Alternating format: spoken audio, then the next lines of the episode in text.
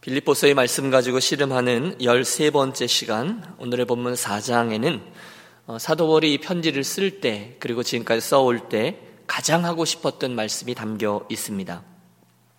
우리가 알다시피 저 빌립보 교회는 참 좋은 교회였습니다. 그런데 한 가지 안타까운 것은 그들 안에 다툼이 하나 있었다는 거죠. 그래서 하나가 되지 못한 부분이 그들에게 자리하고 있었어요. 오늘 2절에 보면 그 이야기가 자세히 나옵니다. 내가 유오디아를 권하고 순두개를 권하노니 주 안에서 같은 마음을 품으라. 뭡니까? 아, 교회 여전도회 두 분이 아, 여전도 회장 두 분이 다투었던 거죠. 그래서 교회 하나됨이 그들이 장애물이 되었다는 것입니다. 저는 이 유오디아와 순두기에게 참안 아, 됐다라는 생각을 합니다. 아니 하필이면 딱 그때 싸워가지고 성경의 이름들이 올라와서 두고두고 교회 갈등 얘기를 하면 두 여인들의 이름, 이름이 오르락내리락 하는 것입니다. 여하간 바울은 이 두 여인은 물론이거니와 빌립보 교회 성도들 모두가 하나가 되라 이렇게 권면하고 있는 거예요. 그 중에 저와 여러분이 가장 먼저 주목하려고 하는 것은 바울이 그들을 훈계했을 때 취했던 그 태도입니다. 본문을 잘 보십시오. 지금 사도 바울이 호통을 치고 있습니까? 야, 너희들 그렇게 어? 매일매일 싸우다는 게 정말 지긋지긋하다. 내가 그렇게 싸우지 말라고 했는데 너는 정말 계속 그렇게 싸울래? 나도 성질 한번 부려봐? 이렇게 소리부터 지르지 않습니다. 대신 이렇게 접근합니다. 그러므로 나의 사랑하고 사모하는 형제들, 나의 기쁨이요 멸류관인 사랑하는 자들아, 이와 같이 주 안에 서라. 여러분 사도 바울이 지금 그 교회 성도들을 얼마나 따뜻하게 품고 있는지를 보십시오. 천상 목회자입니다. 맞습니다. 빌립보 교회 성도들은 사도 바울에게 있어서 정말로 나의 사랑하고 사모하는 형제들이었습니다. 나의 기쁨이요 멸류관인 사랑하는 자들이었습니다. 여러분 이건 사도 바울의 진심이었습니다. 우리는 저 앞에 1장을 열자마자 1장 8절에서 이렇게 고백했던 것을 기억합니다. 내가 너희를 예수 그리스도의 심장으로 사모한다. 라는 말 말입니다.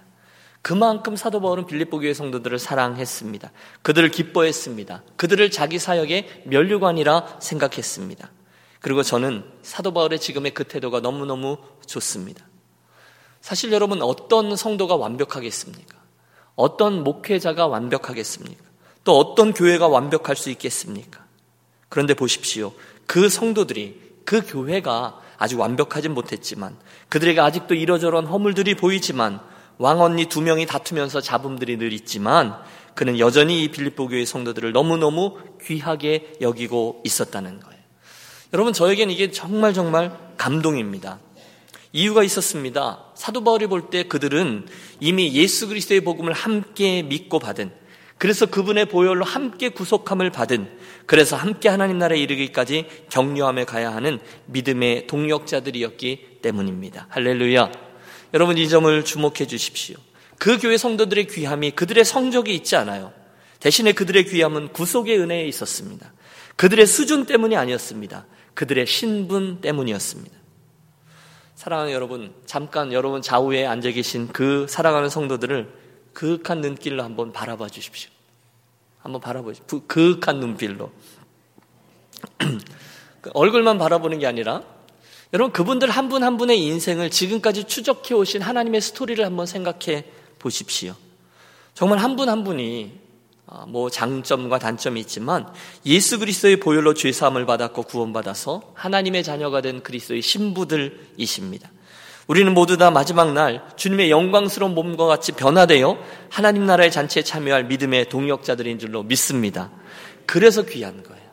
인물이 좋아서 귀한 게 아니라는 거죠. 한번 격려해 보실까요? 옆에 있는 분에게 낯간지럽지만 당신은 참 보배롭습니다. 이렇게요. 당신은 참 보배롭습니다.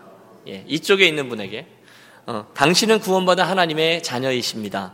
당신은 구원받은 하나님의 자녀이십니다. 그게 사도 바울이 저들을 사랑으로 대했던 권변했던 이유라는 거예요. 그런데 그게 다가 아닙니다. 그들은 또한 믿음의 동력자들이라고 했어요. 그들은 또한 사도 바울의 면류관이라 했어요. 다시 말해서 그들은 주님이 재림하시는 날 사도 바울이 주 앞에 설 때에 나의 지난날의 그 지난한 수고들이 헛것이 아니었구나라는 것을 증명해 줄 면류관들이에요. 여러분, 여러분들이 저의 면류관들이에요. 여러분 옆에 계신 분들이 여러분 옆에 면류관이에요. 그렇기 때문에 지금 그 안에서 좀 티격태격하고 다투고 갈등했던 허물은 사실상 애교로 보이는 거죠. 그 정도의 모습은 뭐 그럴 수도 있지라고 생각했다는 거예요. 더 큰 사랑으로 얼마든지 그들을 덮어줄 수 있었다는 거예요. 왜요? 그리스도의 사랑이 사도 바울을 강권하시니까요. 그래서 지금 사도 바울은 싸우지 마라, 하나가 되라, 사랑의 훈계는 진행하되, 그러므로 나의 사랑하는 형제들아, 이렇게 격려는 잊지 않고 있는 것입니다. 소중하니까요. 앞으로 더 처리될 걸 아니까요. 믿음의 눈으로 바라보니까요. 여러분, 지금까지 저와 여러분이 경험했던 교회 공동체를 한번 돌이켜 보십시오. 여러분, 한국에 섬겼던 교회 있으시죠? 미국에 오셔도 섬겼던 교회들을 보십시오. 물론 우리는 모두 다 아름다운 교회를 꿈꿔오며 애를 썼습니다. 그런데 한번 냉정하게 되뇌어 보십시오. 여러분 지금까지 걸어오시면서 만나고 세우고 또 몸담았던 교회들이 모든 것이 정말 완벽했던 교회들입니까? 정말 완벽했던 성도들만 있습니까? 아니, 여러분, 완벽했던 목사를 만나 보셨습니까? 한 명 빼고요. 아니실 겁니다. 저도 당연히 아니요 라고 대답할 겁니다. 저는 아직도 완벽한 성도분을 본 적이 없어요. 그 정도면 참 귀하다는 알지만 완벽한 성도, 완벽한 목회자, 완벽한 교회는 만나보지 못했어요. 그런데 이해할 수 없는 일이 하나 있습니다. 그것은 하나님께서 그 완벽하지 못한 성도와 완벽하지 못한 교회와 완벽하지 못한 성, 어, 교회 목사를 여전히 사랑하신다는 거죠. 믿습니까? 우리는 완벽하지 않아요. 아직도 흠이 있어요.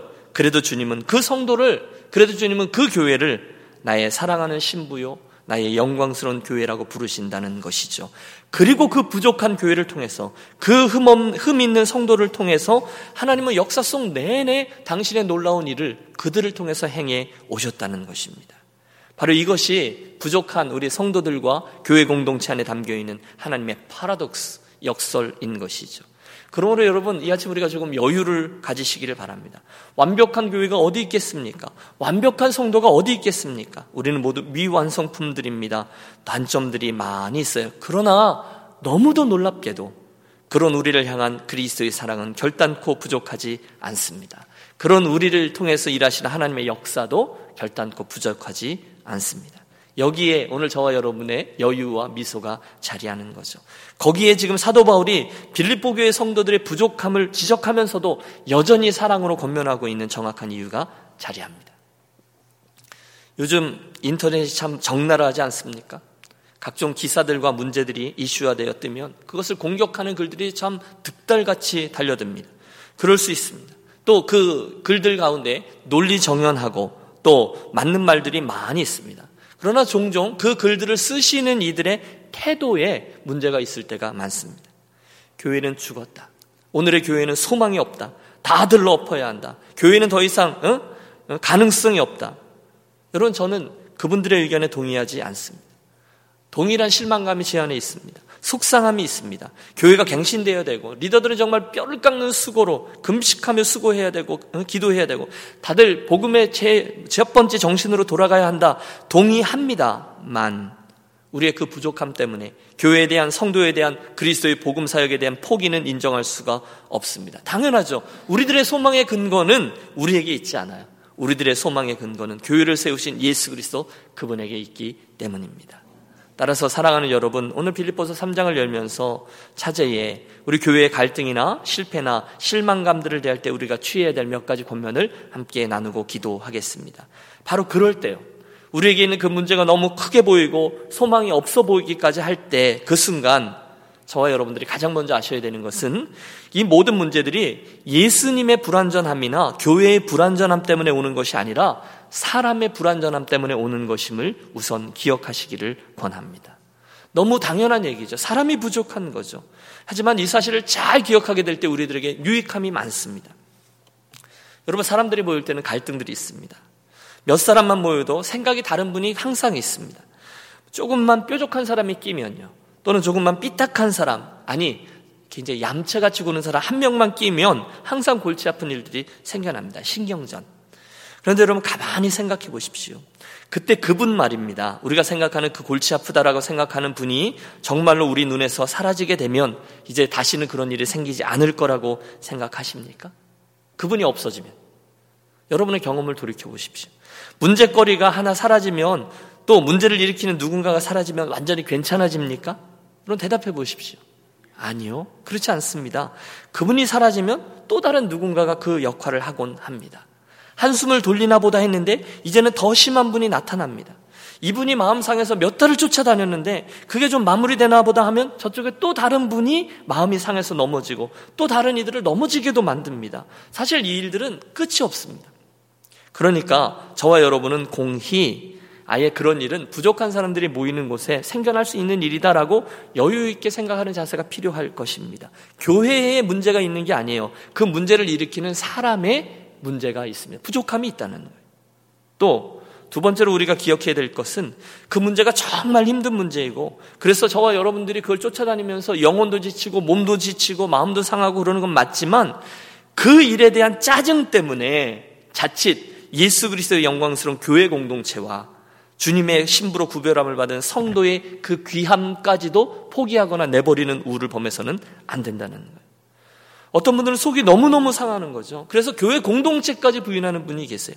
그러나 그렇지 않습니다. 왜? 교회는 그리스도의 교회니까. 교회는 그분이 머리 대신 공동체이니까. 사람은 실수했지만 그리스도의 교회가 문을 닫아야 되는 것은 아니라는 거예요. 종종 문제를 비판하다가 또 교회를 비판하다가 교회와 성도들의 인생까지도 망가뜨리는 완악함을 사람들에게서 봅니다. 쥐를 잡으려다가 독을 깨뜨려 버리는 어리석음이죠. 더 안타까운 것은 그러면서도 끝까지 자기 자신은 의롭다라고 주장하는 것입니다. 교회는 좀 깨져도 사람들은 좀 상처를 받아도 나의 행위는 의로웠던 것이기 때문에 나는 소견에 오른 대로 행한 것이니까 할 수 없어 라고 얘기합니다. 아니요. 옳지 않습니다. 여러분 함께 따라 고백하겠습니다. 일보다 사람이 중요합니다. 음. 내가 옳은 곳보다 교회가 중요합니다. 마지막으로요. 내 자존심보다 교회의 덕이 더 우선합니다. 내 자존심보다 교회의 덕이 더 우선합니다. 여러분 동의하십니까? 언제나 그렇습니다. 내 자존심, 내 마음 상한 것보다 교회의 덕과 예수 그리스도의 이름, 그분의 영광이 훨씬 더 중요합니다. 그리고 그걸 선택하면 그 사람은, 그 공동체는 반드시 주님의 축복을 받게 돼 있습니다. 이 점을 염두에 두고 사도 바울이 권했던 구체적인 해결 방안을 찾아보겠습니다. 사도 바울은 빌립보 교회에게 무엇을 말씀하고 있습니까? 그는 두 여인에게서 비롯된 교회의 문제점을 지적했습니다. 물론 그들이 무엇 때문에 싸웠는지는 몰라요. 하지만 분명한 것은 거기서 시작된 갈등으로 인해서 빌립보 교회 하나됨에 금이가 있다는 거예요. 유오디아 그리고 순두개 뭐 뻔한 스토리겠죠. 배추김치를 담그자 깍두기를 담그자 의견이 달랐고 신경전을 벌이다가 한 사람이 자존심이 상하고 그러다 속상해서 험담도 하고 그 옆에 있는 사람이 그 이야기를 또 전하고 그러다가 너무너무 그러다가 마음속에 그냥 결정을 내린 거죠. 쟤는 안 돼. 딴 사람은 몰라도 쟤는 안 돼. 이유가 있죠. 또 그 상황을 바라보며 두 사람을 바라보면 성도들의 마음도 참 곤란했을 겁니다. 누구 편을 서겠어요? 여러분 목사가 이런 상황에 봉착하면 참으로 곤란합니다. 누가 얘기만 들어줘도 그분 편이라 그래요. 여러분 잘 모르시면 해보세요. 예. 처신이 참 힘들었어요. 그런데 성도들도 마찬가지예요. 사랑팀도 마찬가지일 겁니다. 그런데 그 순간에 사도 바울은 이렇게 말합니다. 내가 유오디아를 권하고 순두개를 권하노니 주 안에서 같은 마음을 품으라. 따라해 주세요. 둘 다 주 안에서 같은 마음을 품으라. 여러분 이게 좀 이상하지 않아요? 원문을 보면요. 내가 유오디아를 권하고 내가 순두개를 권하노니 누구도 편파적으로 다루지 않아요. 둘 다 똑같이 세심하게 배려합니다. 모르고 나서 하는 말이 주 안에서 같은 마음을 품으라 이렇게 권합니다. 여러분 이게 좀 동문서답 같지 않습니까? 두 사람이 싸웠어요. 그렇다면 어떻게 코치를 해줘야 될 텐데 두 사람을 각각 불러놓고 주 안에서 같은 마음을 품으라 이렇게 얘기합니다. 그런데 여러분 아십니까? 그게 맞습니다. 결국 그게 문제 해결의 해결제입니다. 오늘 본문에 나오는 같은 마음 이걸 품으라는데 이게 구체적으로 어떤 마음입니까? 우리 앞에서 살폈어요. 너희 안에 이 마음을 품으라 곧 그리스도 예수의 마음이니 할 때의 그 마음입니다. 천국의 영광을 버리고 이 땅의 낮은 곳으로 나를 찾아오셔서 정말 가치 없는 죽음과 멸망과 지옥으로 향하는 그 운명을 위해서 당신 자신의 인생을 내어주시고 당신의 생명과 하늘 영광을 다 내어주시고 모든 고통을 감내하시고 나를 구원해 주신 그 예수 그리스도의 마음을 품으라는 거예요. 그 자리로 내려가라는 거예요. 왜요? 그러면 더 이상 그 문제거리는 문제거리가 되지 않는다는 거예요. 내가 옳은가? 그 사람이 옳은가는 더 이상 문제거리가 되지 않아요. 아니, 문제 자체가 사라집니다. 내가 그 자리로 가서 예수님의 마음을 품으면요. 그게 뭐가 문제야? 사랑하는 여러분, 혹시 여러분은 그분에게 왜 화가 나 있으십니까? 왜 그분을 일부러 무시하며 살아가고 계십니까? 왜 그분에 대해서 마음속으로 이미 엑스표를 하셨습니까? 뻔하죠. 그 일 때문이죠. 그 또 저 일 때문이죠. 그 행위, 그 말 때문이죠. 그런데 여러분, 정말입니까? 아니요. 그렇지 않습니다. 그 일에 가장 근원에 가보면 틀림없습니다. 내가 그분보다 더 높은 것입니다. 제가 지금 누군가를 좀 못마땅하게 생각했다면 지금 제 마음이 그분보다 더 높은 거예요. 제 말이 맞습니까? 틀립니까? 맞습니다. 지금 여러분께서 누군가를 포기하셨어요. 그리고 그분에게 엑스표를 하시고 마음문을 닫으셨어요. 틀림없어요. 여러분의 마음이 그분보다 높은 겁니다. 여러분 아니라고 하실지 몰라도 분명히 여러분의 마음은 내가 그래도 그분보다 나은 사람이야 라고 생각하고 있는 겁니다. 그렇다면 여러분 정, 어, 정직하게 직시하십시오. 이 문제의 해결의 키는 그분이 쥐고 있잖아요. 내가 쥐고 있습니다. 우리가 서로 다시 잘 지내려면 당신이 이 아래로 내려와야 돼. 당신이 행복하고 이리 내려와. 그러면 내가 한번 생각해 봐 줄게. 라고 요구합니다. 그런데 오늘의 말씀은 우리에게 요구합니다. 그 높은 마음이 아니라 십자가를 지신 저 예수님의 마음이 맞다는 거예요. 따라서 둘 다 이리로 내려와서 그 주님의 마음, 그와 같은 마음으로 다시금 만나라. 이게 결론이에요. 그리스도 예수의 마음, 그 겸손의 마음, 그 한 마음을 품으라. 그것이 해결 방법입니다. 아니, 목사님, 나는 내려오는데 그 양반이 안 내려오면요. 그래도 내가 내려가는 것이 맞습니다. 왜? 그 일에 대한 결과는 주께서 판단하실 것이기 때문에 그렇습니다. 여러분, 사도벌의 이 권면을 함께 기억하겠습니다. 오늘 저와 여러분 안에 있는 대부분의 갈등과 씨름은요, 대부분은 내가 낸 거예요. 내가 상처를 내 안에 냈고요. 계속해서 내가 그 상처를 끌어안고 나는 이 안에서 계속 갈등에 있어서 삽니다. 그분은 모를지도 몰라요. 속편하게 잘 살지도 몰라요. 기껏해야 뭐, 그, 내가 자기를 안 좋아한다. 뭐 그 정도로 느끼겠죠. 그러나 내 안에는 전쟁이 일어나고 있습니다. 내가 높으니까. 그런데 저분이 내 밑으로 안 내려오니까 그분이 나를 내가 원하는 대로 대해주지 않으니까 그분이 내가 원하는 대로 움직여주지 않으니까 난 기분이 나쁜 거예요. 내가 더 높다고 생각하는데 나는 이 정도의 대접을 받아야 된다고 생각하는데 그분이 나에게 그렇게 안 해줘요? 굉장히 기분 나쁜 겁니다. 그런데 그때가 유념하십시오. 내가 더 내려가야 되는 때인 줄로 믿습니다. 여러분 이게 굉장히 어렵습니다. 해보면요 죽고 싶을 정도입니다. 그러나 이게 하나님 나라의 원리입니다. 잘 안 돼요. 그러나 여러분 오늘 이 말씀을 기억하십시오. 너희 안에 이 마음을 품으라. 아, 주께서 그렇게 하라 하셨지. 아니, 주님이 그렇게 하셨지. 주님이 그렇기 때문에 내려오셔서 나를 위해 죽어주신 거지. 이건 죽어야 되는구나. 여러분, 이건 나의 본성을 거스르는 일입니다. 너무너무 힘듭니다. 그런데 그 순간에 눈 딱 감고, 아니, 정말로 안타까움으로 기도하고 간구하며, 그게 당연하다 생각하면요. 문제는 무슨 문제였는지도 잊어버려요. 내가 이 정도의 취급을 받는 게 당연하다. 나는 종이다. 여러분 그게 바로 예수님의 마음입니다. 그분이 안 내려와도 그분은 예수님의 마음처럼 내가 내려온 것처럼 그분도 예수님의 자리로 내려올 생각이 없어요. 그러나 나는 내려갑니다. 내가 손해 보는 것 같죠? 그래서 그렇게 행하면서 억울하죠? 그러나 그래도 그렇게 행합니다. 왜? 주님이 나에게 원하시는 일이니까. 그게 빌립보서를 열면서 했던 하나님 나라의 시민권을 가진 천국 시민처럼 행동하라라는 말의 정확한 의미이니까요. 그리고 순종이고 그게 겸손이니까 여러분 축복합니다. 여러분이 먼저 그렇게 행하시기를 권합니다. 그러면 여러분 수지 맞는 겁니다. 그리스도를 담는 거예요. 그리고 그분에 참여하는 거죠. 마지막 3절의 말씀을 보십시오. 3절입니다. 같이 한번 읽습니다. 또 참으로 나와 멍해를 같이 한 네게 구하노니 복음에 나와 함께 임쓰던 저 여인들을 돕고 또한 글레멘드와 그 외에 나의 동역자들을 도우라 그 이름들이 생명책에 있느니라. 아멘. 사도 바울이요, 여러분 지금 그 두 여인, 유오디아와 순두계, 갈등의 당사자들만 권면하지 않아요. 그 주변에 있는 교회 가족들도 지금 그 갈등 속에서 힘들어하고 있는 이들의 화해와 회복을 위해서 함께 도우라 이런 권면이 주어지고 있습니다. 왜요? 그 여인들 둘은요 아무리 이렇다 저렇다 해도 복음의 수고를 위해 바울과 함께 힘쓰던 이들이었기 때문이라는 거예요. 그들은 복음의 동역자들이라는 거예요. 그 이름들이 이미 생명책에 있는 사람들이에요. 그러므로 그들을 어떻게 해요? 함께 도우라는 것입니다. 이게 지금 사도 바울의 빌립보 교회를 향한 권면이었습니다. 오늘의 말씀에서 우리가 배울 점이 참 많아요. 여러분, 교회 안에 문제를 일으킬 사람들이 있습니다. 아니, 내가 그 문제의 중심에 있을 수도 있어요. 정말 그런 분들이 있어요. 그때 여러분 참 속상하잖아요. 아, 저분만 없으면 우리 교회 잘 될 텐데 왜 그러시오? 정말 저 양반은 포기야, 포기. 그러기가 쉽습니다. 만, 기억하십시오. 사도 바울의 빌립보 교회를 향한 권면은 그 두 여인 당사자만 해결하는 게 아니라 전 교회가 함께 그들의 화해와 회복을 위해 기도하고 수고하라는 거예요. 물론 그 두 여인이 너희 마음에 안 들지도 모른다. 귀한 교회 공동체를 세우기도 힘든데 싸우고 있는 그 사람들 정말 외면하고 싶을지도 모른다. 그러나 아니다. 너희가 도와주어야 된다. 여러분 마음속으로 선을 그어 놓으신 분 있으십니까? 그런데 잘 생각해 보십시오. 내가 선을 그어 놓으신 그분이 주님과 교회를 위해서 수고하지 않았던 분입니까? 질문이 너무 어렵나요? 아닐걸요? 모두 다 수고한 분이에요. 정말 열심히 교회를 사랑하는 분이에요. 다 동역자들이에요. 모두 다 생명책에 기록된 분들이에요. 따라서 모두 다 그들을 도우라.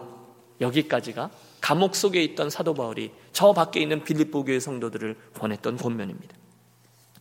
아, 목사님 알죠? 근데 그거 뭐 몰라서 안 하나요? 잘 안 돼서 그렇지. 이게 우리들의 고민이잖아요. 아니, 어떻게 목사님 내 코가 석자인데 그렇게 싸우는 분들을 케어합니까? 잘못 걸리면 아주 힘들어요. 교회 일들 많은데. 혹시 그렇게 말씀하실 분이 계실지 몰라서 1절에는 아예 컨디션이 하나 달려 있습니다. 다시 1절을 보시겠습니까? 그러므로 나의 사랑하고 사모하는 형제들, 나의 기쁨이며 멸류관이 사랑하는 자들아, 이와 같이 주 안에 서라. 여러분 눈치채셨습니까?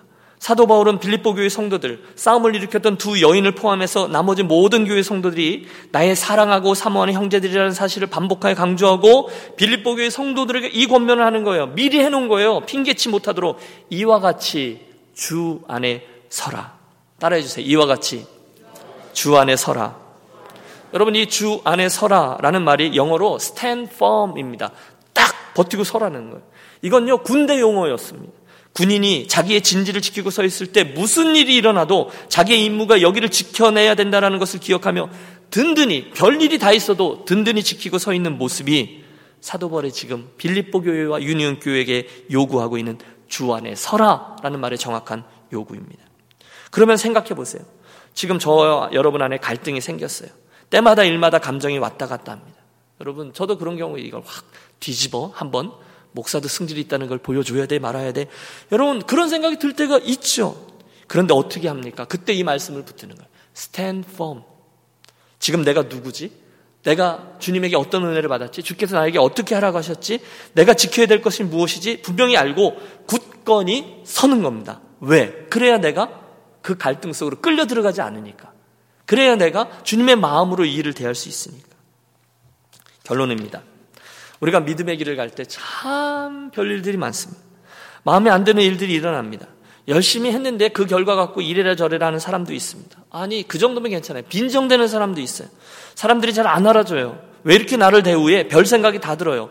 유두개와, 유니게와 순두개, 유오디아와 순두개가 계속해서 나를 찔러댑니다.